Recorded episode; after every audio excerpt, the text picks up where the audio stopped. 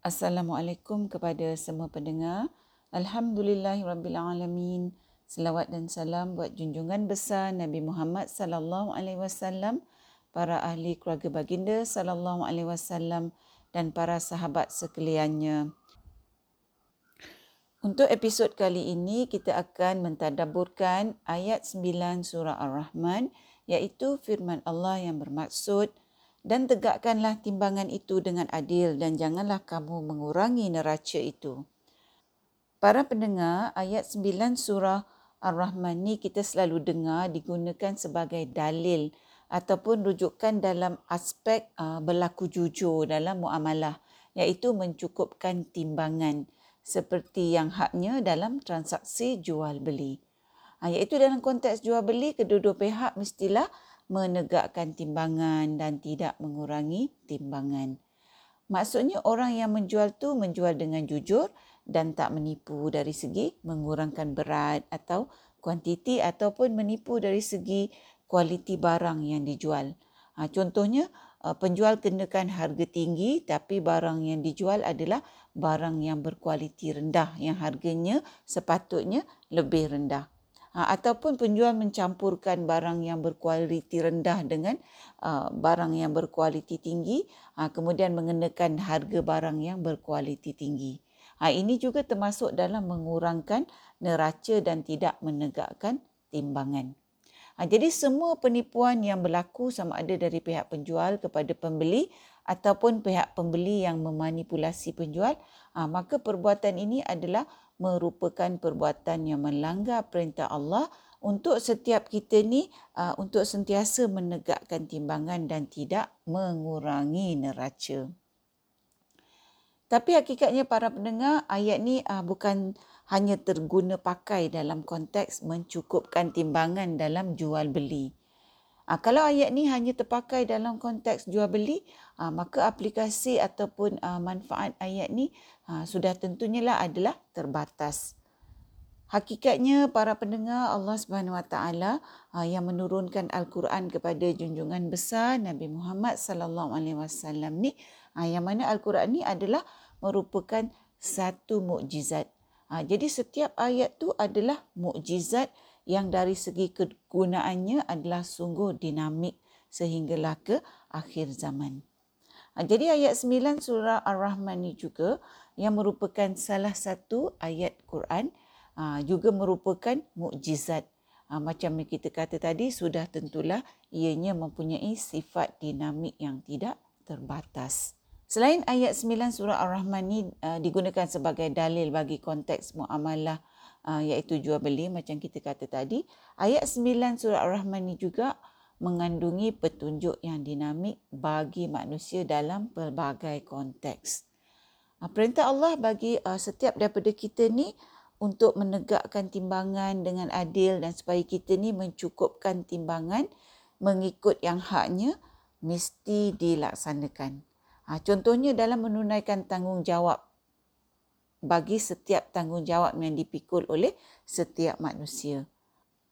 Contohnya seorang suami itu perlu menegakkan timbangan yang telah Allah laraskan ha, dengan dia menunaikan semua tanggungjawab dia pada isteri dia tanpa dia tu mengurangi mana-mana tanggungjawab dia sebagai suami yang Allah telah tetapkan. Ha, begitu juga dengan isteri. Ha, setiap isteri perlu memberikan apa yang menjadi hak kepada suami. Di atas paksi dia tu menegakkan timbangan dan tak mengurangi mana-mana tanggungjawab dia sebagai isteri yang Allah telah ah, laraskan pada dia untuk dia berikan kepada suami dia.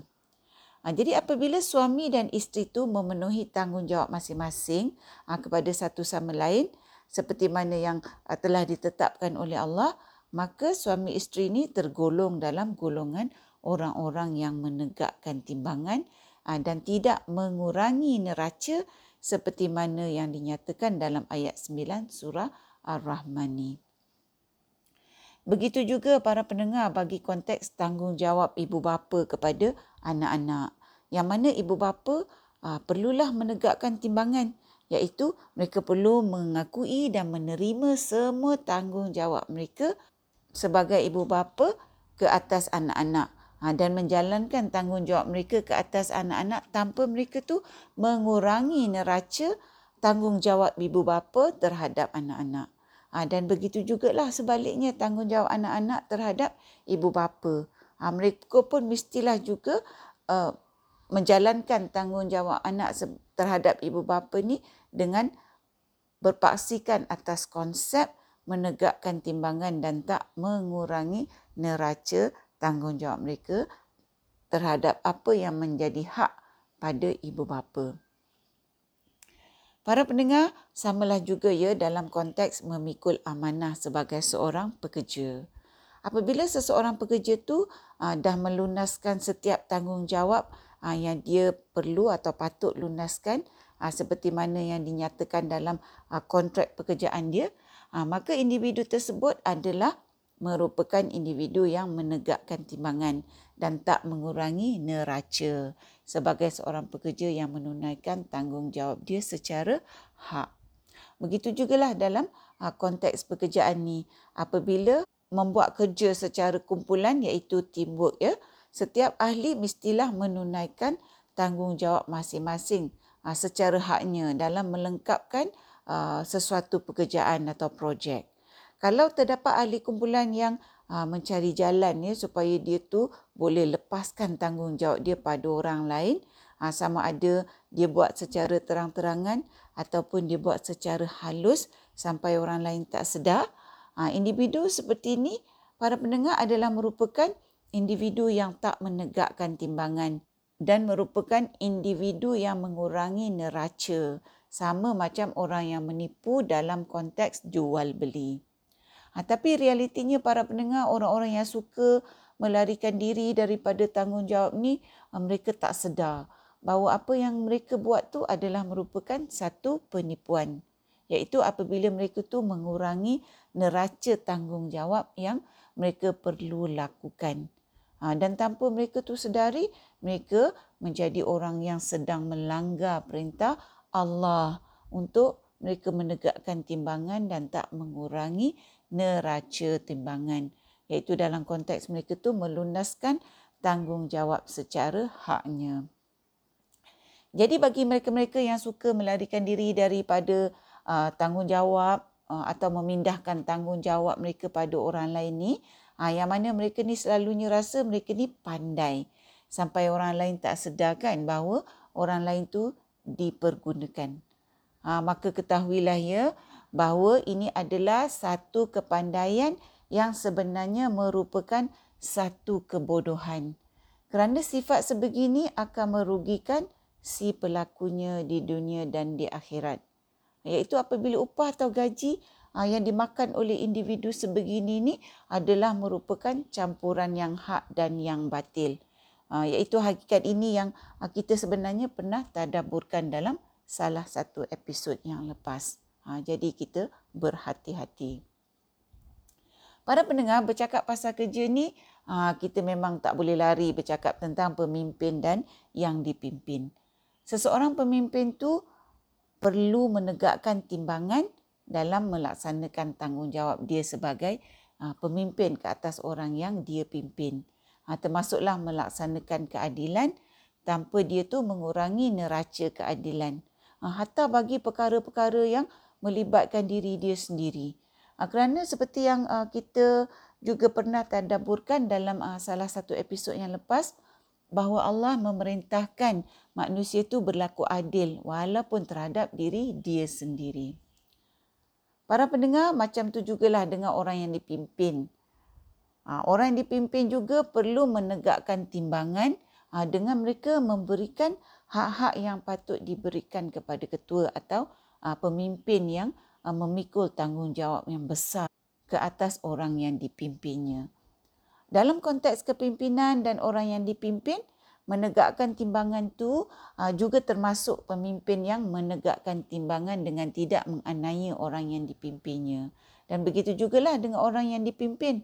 Apabila mereka tu mempunyai pemimpin yang menegakkan timbangan, uh, janganlah pula mereka tu ambil kesempatan dengan mereka pula meruntuhkan timbangan dan mereka pula mengurangi neraca tanggungjawab mereka ha, dan mereka juga mengurangi hak seorang pemimpin seperti mana hak pemimpin tu uh, perlu ditaati.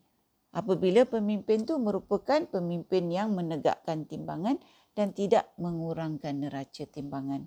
Ha, jadi kalau kita ada pemimpin macam ni, kita perlu berikan hak dia untuk kita ni mentaati dia sebagai pemimpin. Jadi apabila kita uh, ada pemimpin yang menegakkan timbangan uh, dan mempunyai orang-orang yang dipimpin yang juga menegakkan timbangan, uh, yang mana kedua-duanya tak mengurangi neraca tanggungjawab masing-masing dan tak mengurangi hak masing-masing, uh, maka seperti mana yang kita tadaburkan dalam uh, ayat 8 surah Ar-Rahman sebelum ni, uh, maka akan terwujudlah dan kekallah perhubungan antara pemimpin dan orang yang dipimpin dalam keadaan neraca yang seimbang.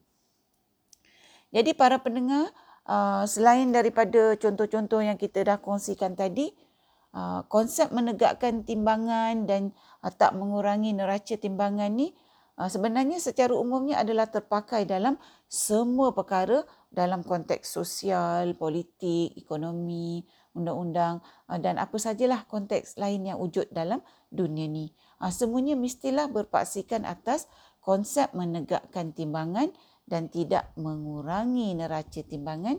Kenapa? Bagi mengelakkan ketidakseimbangan iaitu kita nak kekalkan keseimbangan. Apabila timbangan ditegakkan, neraca timbangan tidak dikurangkan, Ha, dan apabila keseimbangan dikekalkan dalam semua hal, maka para pendengar dunia ini akan jadi tempat yang lebih baik untuk kita semua hidup. Walaupun para pendengar, konsep menegakkan timbangan, tak mengurangi neraca timbangan dan mengekalkan keseimbangan ini hakikatnya perlu bermula daripada diri setiap individu manusia iaitu diri setiap kita ni yang mana kita semua ni merupakan ahli masyarakat, rakyat sesebuah negara dan penduduk dunia ni yang merupakan rumah kita sekarang. Para pendengar, saya berdoa kepada Allah mudah-mudahan Allah menjadikan kita semua sebagai orang yang menegakkan timbangan, sebagai orang-orang yang tidak mengurangi neraca timbangan dan sebagai orang-orang yang sentiasa istiqamah dalam mengekalkan keseimbangan supaya kita ni menjadi orang yang berjaya di dunia dan di akhirat. Para pendengar yang dihormati, setakat ini dahulu perkongsian kita buat kali ini. Moga kita bertemu di episod yang seterusnya insya-Allah. Assalamualaikum. Sekiranya anda merasakan bahawa perkongsian tadabbur bersama Dr. H ini memberikan manfaat kepada anda, saya ingin mengajak anda untuk menyertai saya bergabung usaha menyemarakkan amalan tadabbur Quran dengan memanjangkan perkongsian ini kepada orang lain. Serta jangan lupa untuk tekan butang follow untuk mengikuti episod-episod yang seterusnya.